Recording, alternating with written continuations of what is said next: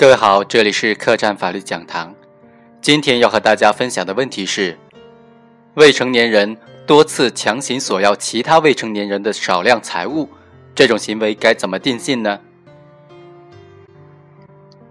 二零一一年九月至十二月间，被告人李某甲、李某乙、王某某三人经过事先预谋，多次以威胁、恐吓的方式，逼迫杨某、江某、陈某、刘某、朱某等等人。掏出现金五块钱到五十块钱不等，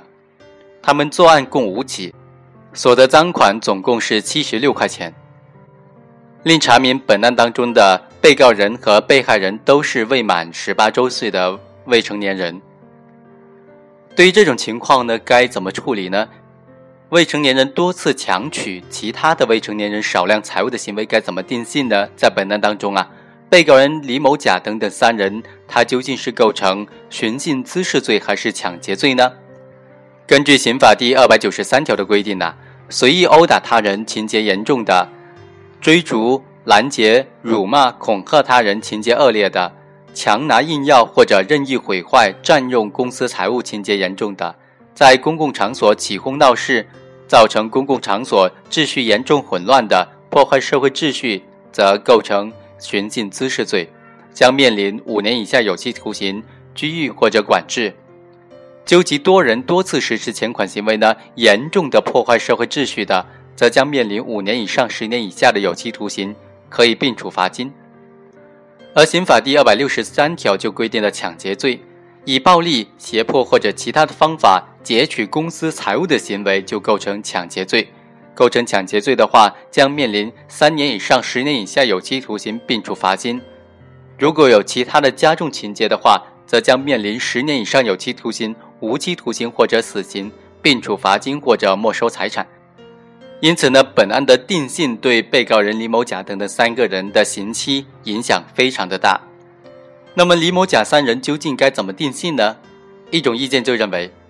被告人。采用殴打或者持匕首威逼被害人的方式抢劫财物，所使用的呢就是暴力胁迫的手段，已经达到了足以危及他人的生命健康的程度，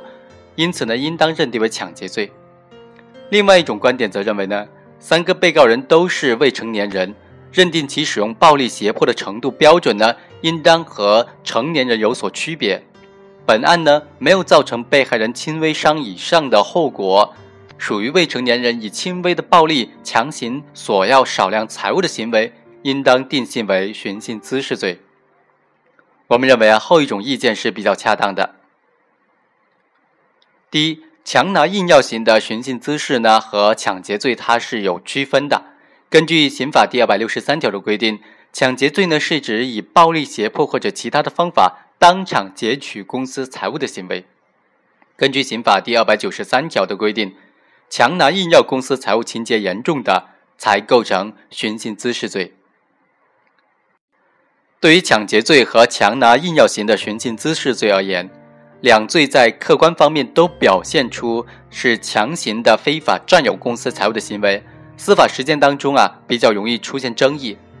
那么具体是怎么区分的呢？最高人民法院二零零五年下发的。关于审理抢劫、抢夺刑事案件适用法律若干问题的意见呢，就明确的规定了，寻衅滋事罪是严重的扰乱社会秩序的犯罪，行为人实施寻衅滋事的行为时，客观上也可能表现出强拿硬要公私财物的这种特征。这种强拿硬要呢，他的行为和抢劫罪他的行为呢，主要区别在于。前者行为人主观上还具有逞强好胜，或者是通过强拿硬要来填补其精神空虚等等目的；后者呢，行为人一般只是具有非法占有他人财物的目的。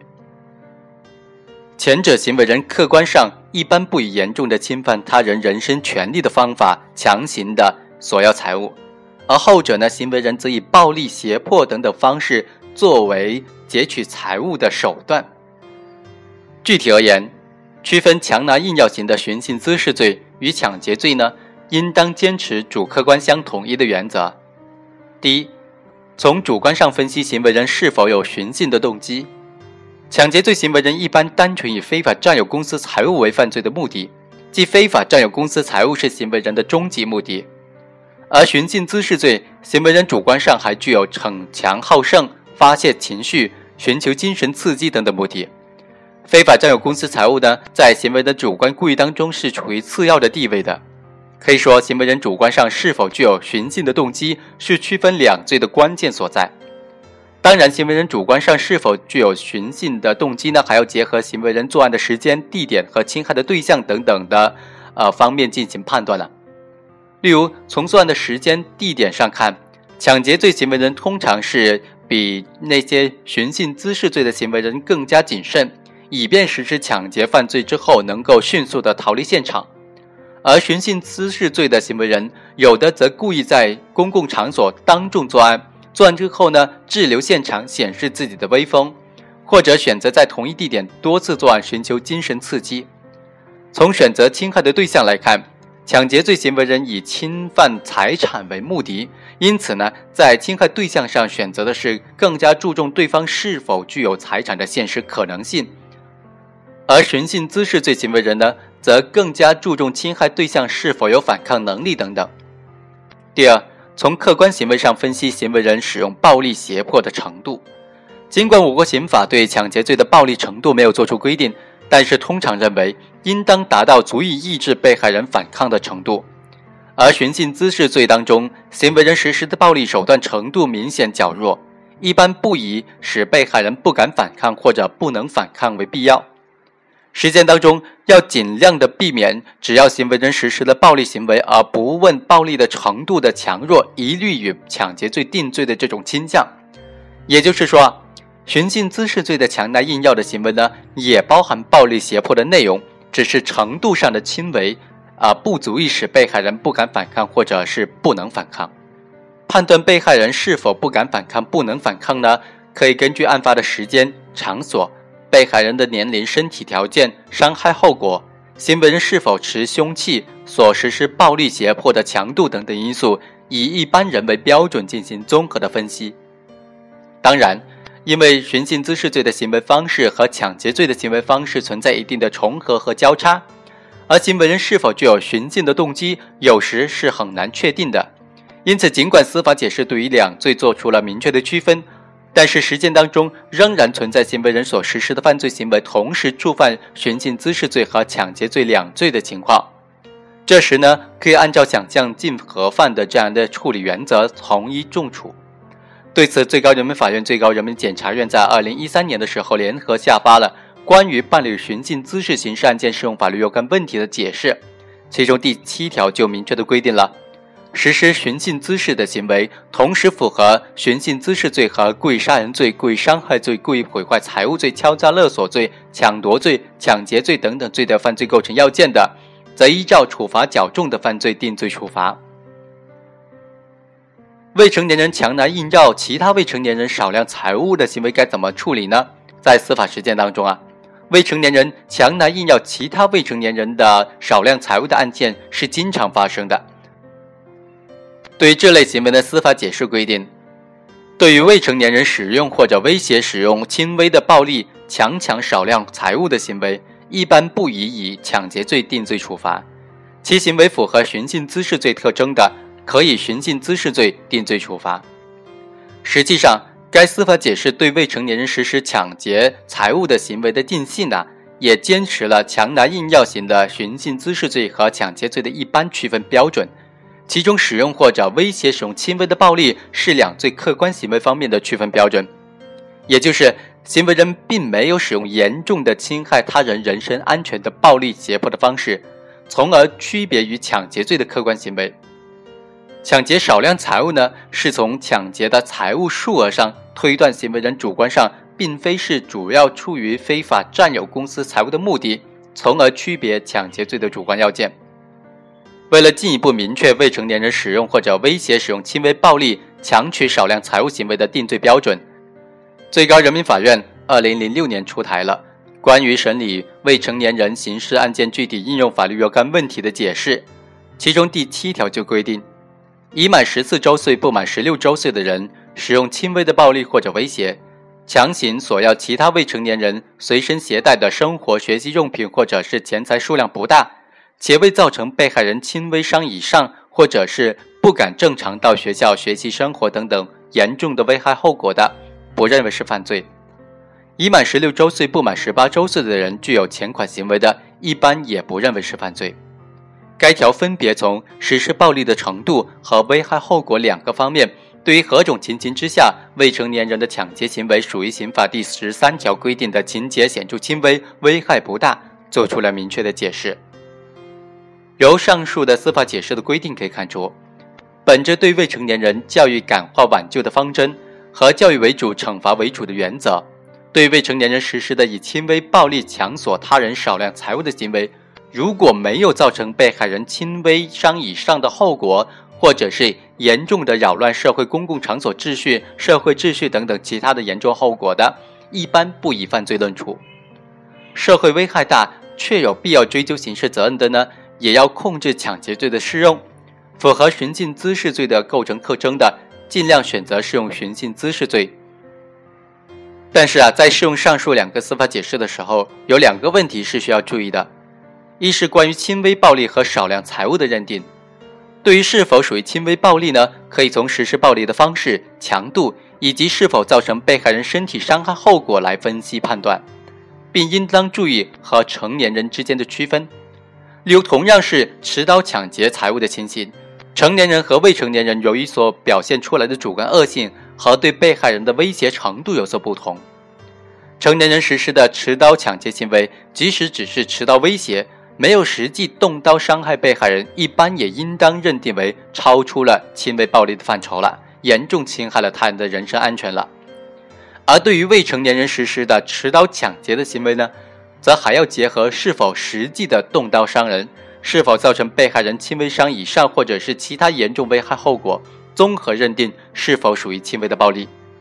对于是否属于少量财物，可以参照盗窃罪数额较大的标准。以一千元以下的财物为标准，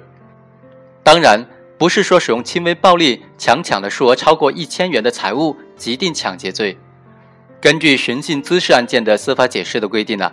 强拿硬要公司财物价值一千元以上的也是寻衅滋事罪的入罪标准。因此呢，符合寻衅滋事罪特征的也可以认定为寻衅滋事罪。第二是对寻衅滋事罪入罪标准的把握。强拿硬要贪财物构成寻衅滋事罪的，需要具备情节严重这一条件。寻衅滋事案件的司法解释对该类犯罪情节严重的标准做了明确的规定：一、强拿硬要公司财物一千元以上的；二、多次强拿硬要公司财物造成恶劣社会影响的；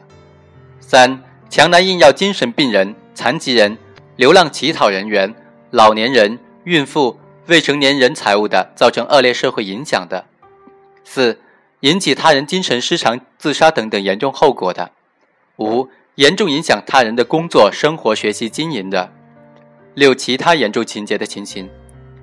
可见呢，该司法解释没有区分成年人和未成年人实施强拿硬要财物的定罪标准。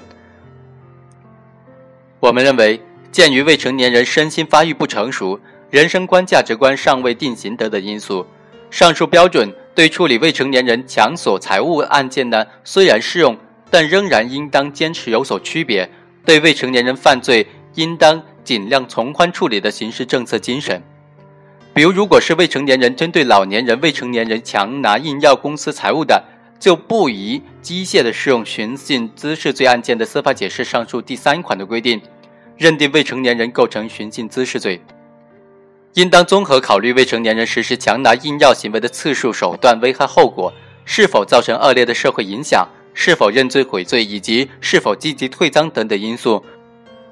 这样才能准确地把握其行为是否属于情节显著轻微、危害不大、不认为是犯罪的情形。需要指出的是，处理未成年人强索财物的案件，既要坚持宽大的原则，还要避免片面的从宽放纵犯罪。上述司法解释呢，关于从宽处理的规定，其适用都是有特定的语境和前提条件的，即总体上适用于那些主观恶性不深、人身危险性不大、作案手段一般、危害后果不严重的违法犯罪行为。对那些虽然是未成年人，但是强取不特定人财物的犯意十分明显、十分坚决，甚至是屡教不改、多次持凶器或者是暴力殴打威胁被害人。强行的劫取、索要他人财物，严重的侵害公民的人身、财产安全的行为，则依法应当以抢劫罪定罪处罚。在本案当中呢，三名被告人应当以寻衅滋事罪定罪处罚。第一，三个被告人呢不构成抢劫罪。在本案当中，三个被告人都是已满十六周岁不满十八周岁的未成年人。根据上述的司法解释，对于未成年人使用或者威胁使用轻微的暴力强抢少量财物的行为，一般不宜以抢劫罪定罪处罚。从被告人使用的暴力威胁手段的强度来看，被告人总共作案七次，其中有两次是持凶器威逼的方式作案，其他几次呢都没有携带凶器。而采用威胁恐吓，或者采用拳打脚踢的方式作案，均未造成被害人人身伤害的这样一个后果，可以认定为是轻微的暴力。从抢劫的数额来看呢，各被告人七次作案总共才抢劫了一百多块钱，数额较小，可以认定为强抢少量数额财物。因此啊，就不应该以抢劫罪定罪处罚了。三个被告人呢，其实是构成寻衅滋事罪的。从作案的时间、地点来看，本案七次作案有三次发生在白天，七次作案都发生在校园的周边，而且有四次选择在同一地点作案。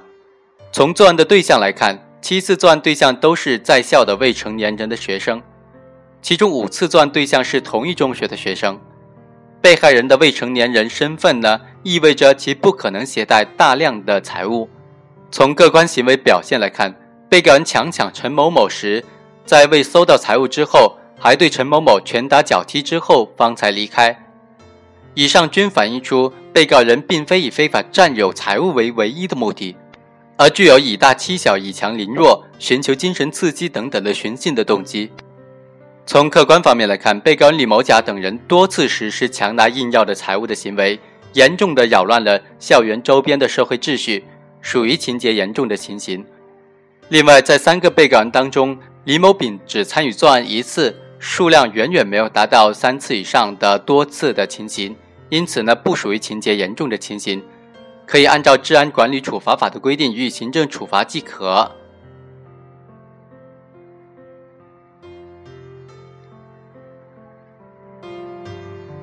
以上就是本期客栈法律讲坛的全部内容，下期再会。